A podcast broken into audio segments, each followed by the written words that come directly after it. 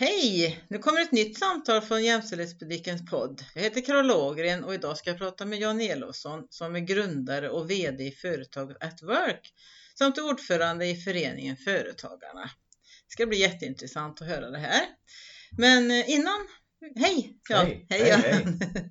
Eh, innan vi drar igång samtalet runt jämställdhet kan du väl berätta lite mer om At Work och vad det innebär. Vad gör du för någonting där? Mm, at Work är egentligen, man kan säga att At Work skapades i samband med flyktingkrisen 2015-2016 när det kom väldigt, väldigt mycket människor till Sverige från, från andra länder, framförallt Syrien till att börja med.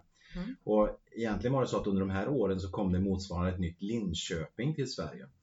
Och då var det mycket diskussioner, hur gör vi för att, för att få in de här i samhället, integrera dem, alltså se till att de får jobb och lite sådana saker.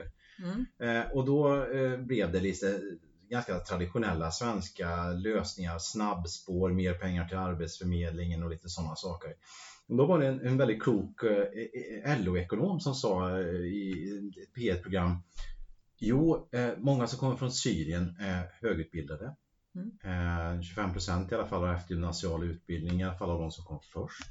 Mm. Så också att de kan dessutom engelska, så det är inget större problem.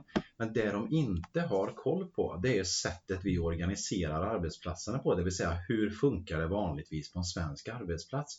Du vet, det finns en massa uttalade regler, men det finns även ett antal oskrivna regler. Mm. Så då eh, plockade vi, i, i samband med det så, så, hade jag då en 15-årig eh, son som höll på att ta mopedkörkort och jag blev supergrinig varje dag jag kom hem och såg att boken Körkortets ABC låg på halvbordet och blev dammigare och dammigare. Så till slut blev jag sådär curlingförälder och gick upp och sa Men Gustav, när fasen kör du upp egentligen? Och han tittar på mig och så säger han Va? Som är det vanligaste en 15-åring mm. säger. Mm. Och då sa jag, när har, du, när har du teori? När har du teori för det här, för körkortet? Och han bara, eh, övermorgon. Och då blev jag så här, men gud, då måste vi ju sätta oss och verkligen mm. plugga det här liksom. För jag ser ju att boken är ju helt orörd. Och då säger han, men pappa, det finns en app. Och då kände jag mig ungefär som Bockstensmannen, fan vad gammal jag är. Men i alla fall så, så började jag snoka runt lite hos folk jag kände som kom från från andra länder och frågade om de hade körkort och det visade sig att de flesta av dem som hade tagit körkort i Sverige hade gjort det via en mm. app som fanns på deras eget språk för att det inte skulle vara massa oklarheter och sånt. Mm. Och då tänkte jag som så att om det går att ta körkort och lära sig teori hur man kör bil i ett samhälle så borde det gå att lära sig hur det funkar på en arbetsplats. Mm. Så då skapade vi appen At Work. Först för just arbetsplatser men sen byggde vi ut det där så vi upptäckte att det var samma funderingar kring hur det funkar att bo i hyresrätt som är ganska mm. ovanligt i många länder. Eh, och sen har vi utvecklat det även så att nu har vi samma upplägg för sådana personer som är nya inom vård och omsorg. Oh, mm, men det, det, var lite kul då för när vi skulle mm. prova ut språket så ska det vara liksom eh, tillgängligt enligt EUs tillgänglighetsregler. Mm. Så då provade det på svenska årskurs 8, årskurs 9 och gymnasieelever och det visade sig väldigt snabbt att kunskapen om både arbetsplatser och hur man bodde i hyresrätt var ungefär likadan som väldigt många som kom från andra länder. Ah, ja. Så vi, mm. nu kör, vi började först prata om det som ett integrationsverktyg men nu ser vi att det är ett väldigt bra vad ska man säga, introduktionsverktyg mm. för många ungdomar som är födda i Sverige har inte jobbat tidigare så att de har ingen koll på hur det funkar. Så det gör att work i, i korta ordalag. Ja men vad spännande, ja. verkligen. Ja. Eh, och sen har du jobbat med många olika saker, det vet jag, sen i ditt liv. Så mm. det skulle vara intressant att höra lite mer om dem också. Och vad det innebär att vara ordförande i Företagarna. Mm. Mm. Man kan säga att den röda tråden i, i mitt yrkesliv, om man kan kalla det det, är att jobba med utanförskap och arbetsmarknadsfrågor. Det har mm. liksom varit från nästan daget. Jag, jag pluggade ju nationalekonomi på universitetet och eh, inriktade mig på finansiell ekonomi då i slutet 80, början 90-talet eh, var helt inställd på att jösses vad jag ska jobba i finanssektorn. Men jag eh, tog examen samtidigt som första finanskrisen var 91-92 där, så det blev mm. ingenting med det. Så då eh, började jag jobba som lokalvårdare. Ja. Faktiskt. Och fick då ett sånt här springvikariat mm. som väldigt många människor lever i än idag. Mm. Jag städade på skolor, jag städade på dagis, jag städade på äldreboenden och lite sådana saker. Mm. Och det där var en otrolig kontrast till att jag pluggat ekonomi där alla är ganska mycket stöpta i samma form. Mm. Det finns ju mm. en extrem social snedrekrytering till universitet som vi vet. Mm. Så det var ju väldigt mycket killar ur medelklassen som jag själv. Mm. Men här träffade jag helt plötsligt kvinnor. Mm. För jag upptäckte att det fanns tre saker man hade gemensamt när man jobbade som lokalvårdare där jag var då. Mm. man var kvinna, Mm. man hade ont någonstans Mm. och dessutom så tyckte man väldigt ofta att det man gjorde inte uppskattades. Nej. Och det där var en jävla omvälvning Mm. för mig. Jag började fatta att det är inte så där jätteenkelt som nationalekonomerna lär ut utan det finns faktiskt mänskliga förutsättningar. Mm. Där i den vevan så var det en brytpunkt för mig. Så jag gjorde som så att jag gick tillbaka och läste psykologi, arbetsvetenskap, den typen av mycket mer mjuka ämnen och började inse att man ska inte jobba med siffror, man ska jobba med människor. Mm. Så efter det började jag jobba på Arbetsförmedlingen Mm. Eh, Och eh, steg två där var ju egentligen att vi, vi startade en ideell förening som heter Kommunikare Mm. som jobbade med unga i första hand. Då. Mm. Jag var inte lika gammal eh, som jag är nu då så att det var rätt okej. Så att utifrån det sen så blev det just att jag, jag, jag hamnade i det här med arbetsmarknads eh, eh, vad ska jag säga, försöka få folk självförsörjande på ett eller annat sätt för att Mm. slippa att vara beroende av försörjningsstöd, Försäkringskassan och lite sådana saker. Så vi försökte, man kan säga så här, vi hade en, en, en inställning om en väldigt human arbetslinje, kanske inte så mycket käpp utan snarare väldigt mycket morot för att Mm. få folk att växa. Ja. ja. Mm. Sen så blev det ju då eh, eh, kommunens eh, chef för något som heter integration, försörjning och arbete i Karlstad kommun och jobbade egentligen då med alla åldrar. Mm. Eh, och sen så efter det så jobbade jag som konsult då. Eh, där jag, var i, jag tror jag var i totalt 14 kommuner och jobbade egentligen med hur man organiserar arbetsmarknadsverksamhet för att hitta möjligheter hos människor. Ja. Alltså försöka få folk att växa så mycket så att de inte är beroende av myndigheter och eh, Mm. försörjningsstöd. Så. ja, men det är ju jättespännande bakgrund verkligen. Ja. Och lite lik, eh, alltså jag är också utbildad civilekonom och Ja. eh, kände också, men jag halkade in liksom i det här eh, personal och eh, person eh, människospåret direkt. Ja, Det var, ja. ja, vi, ja. vi har ju gjort jobb Ja, ihop vi har gjort jobb ihop va? så. Ja, absolut. Ja. Företagarna blev ju Men- egentligen av att, eh, vad ska man säga då? Mm. Jag tycker att eh, grunden för välfärd någonstans är att vi måste ha in skatteintäkter. Eh, Mm. Och jag tycker att man ska ha en väldigt tydlig fördelningsprofil där och inte ha sådär jättestora klyftor. Mm. Men för att få det och få offentlig sektor att snurra så måste vi ha ett antal företag. Och företagarna tycker jag är den organisation som uppmärksammar den här ensamföretagaren eller Mm. de som inte har så många anställda. Så, så därför valde jag att gå med i Företagarna och Mm. blev väl egentligen ordförande för att jag kanske var den enda som gick på årsmötet, vad vet jag. Lite så. Men hur ser du det då?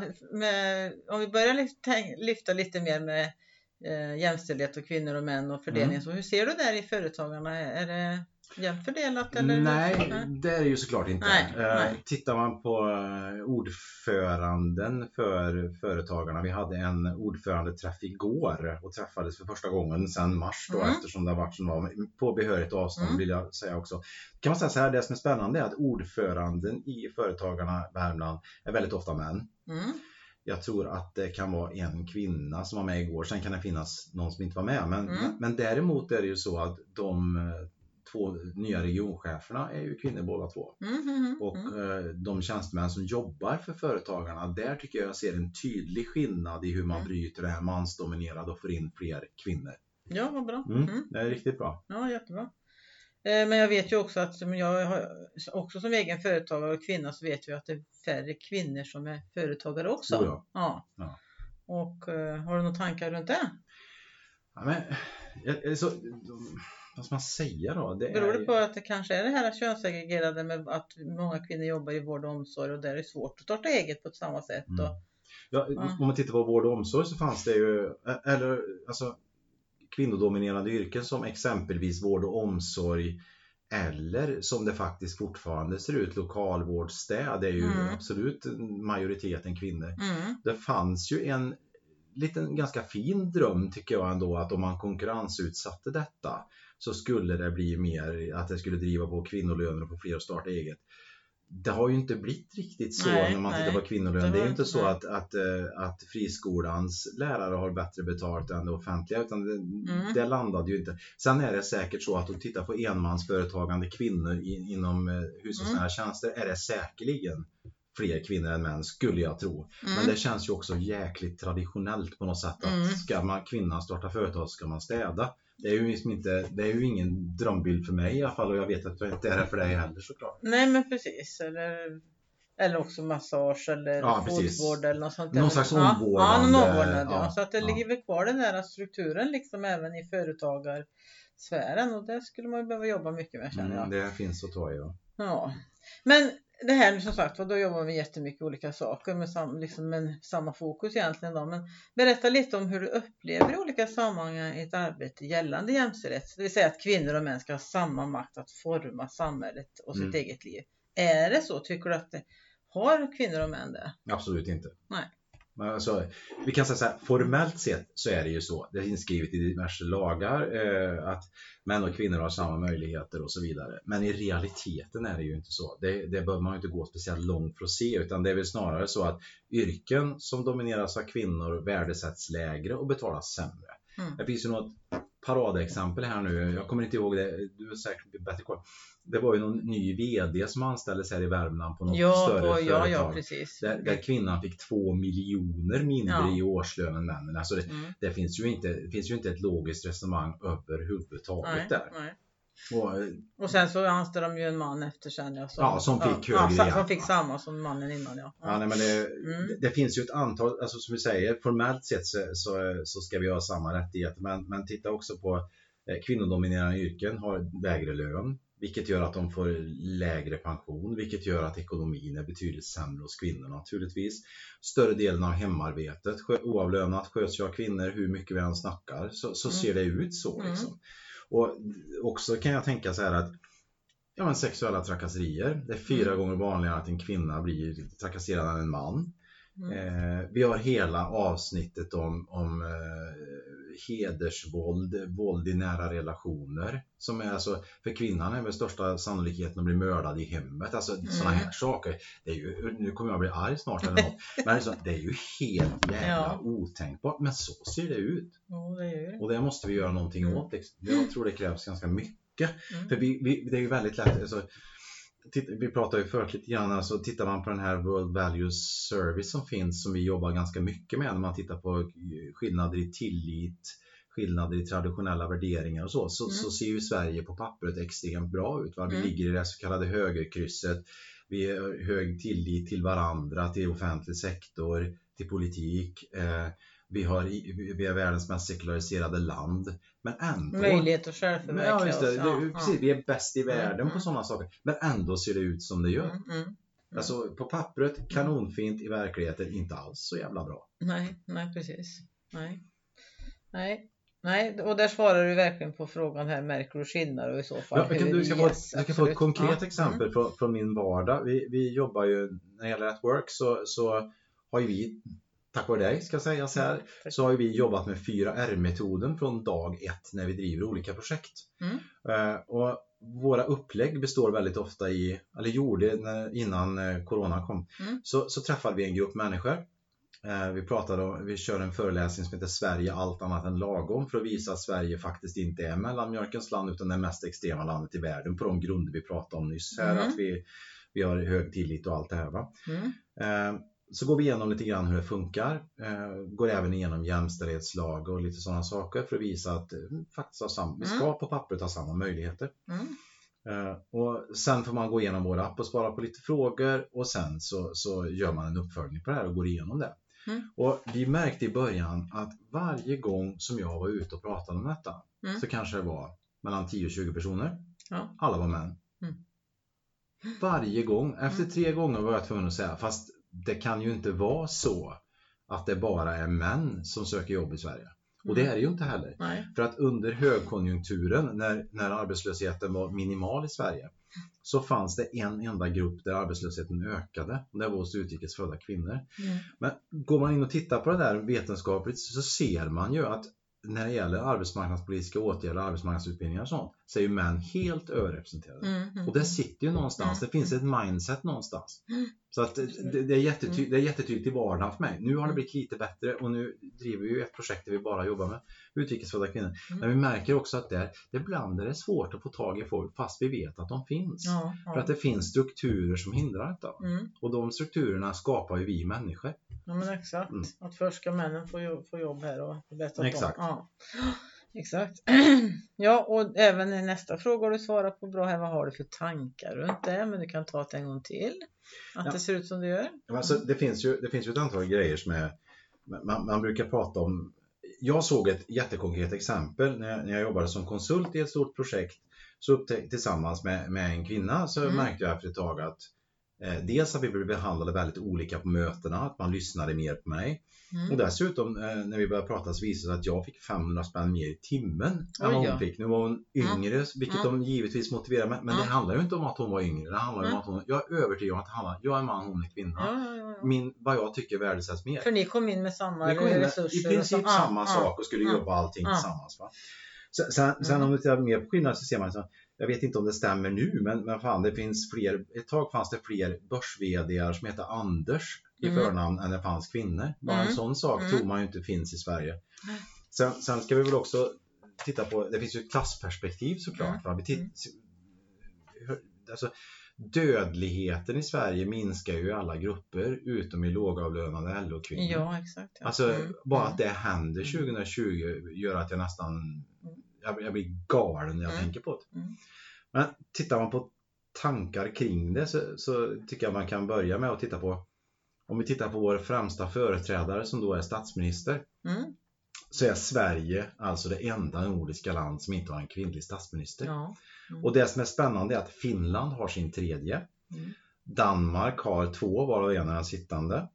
Norge har två varav den ena är sittande. Men Island har också två kvinnliga statsminister varav den ena är sittande. Då ska vi vara medvetna om en sak. Island har en befolkning som är lika stor som Malmö.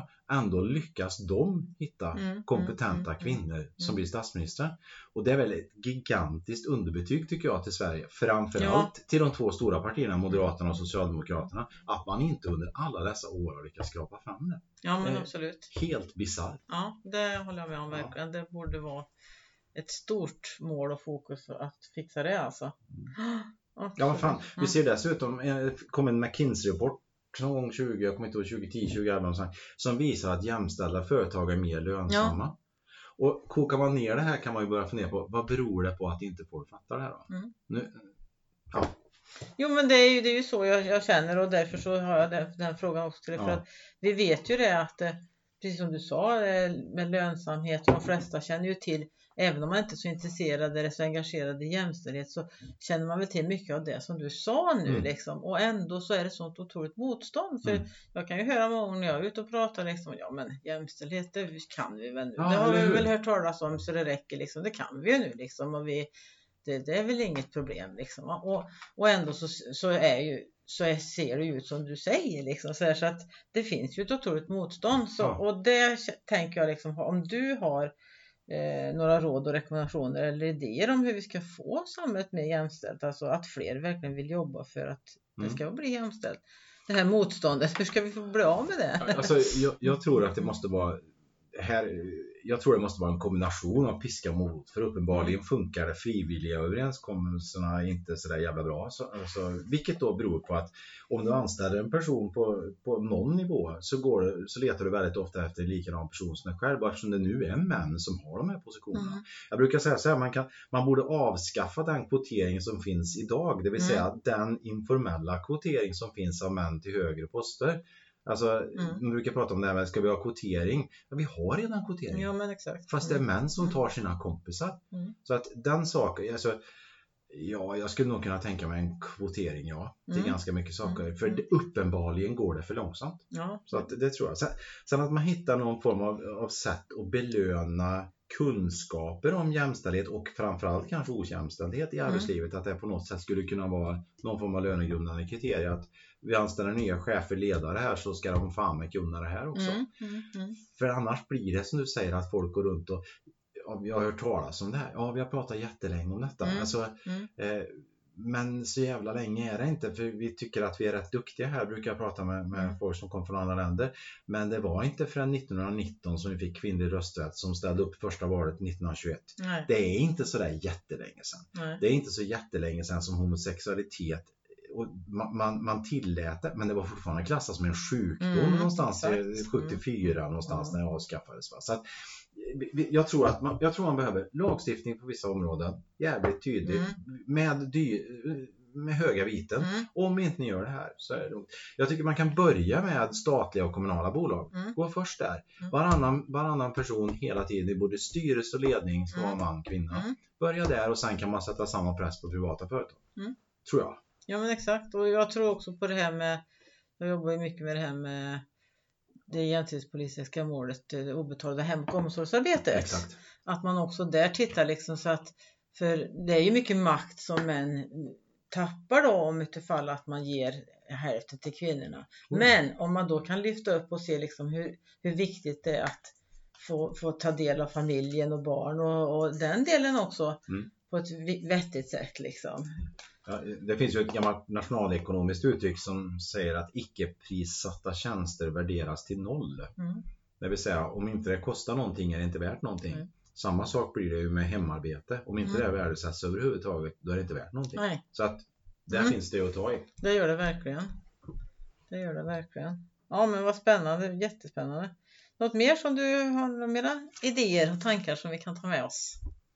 Ja, det, ju, alltså det blir ju alltid svårt eh, när man ska ge sig på nomineringsprocesser och sånt där. Men jag menar, många partier har ju varannan nu då. Mm. Det är väl en bra början. Jag tror man måste börja där och jag tror Mm. att offentlig sektor måste gå före. Mm. För annars blir det liksom, jag, jag, säga till privata företag att ni måste, då kommer diskussion om ja men det är aktieägarna som bestämmer och det är bolagsstämman som Mm. utser. Därför måste, jag tycker, gå före i offentlig sektor Mm. och sen, sen diverse lagstiftningsgrejer. Och Mm. kanske lite belöningar också. Mm. Om ni lyckas med det här så det finns ju olika sätt. Liksom. Ja, ja precis, precis. Sänk ja. bolagsskatten för de som har jämställda ledningar. Ja, ja, jag lite, vet inte. Ja, men lite sånt där, lite morot så ja. Ja. Det var väl kanon det. Det tycker jag låter bra.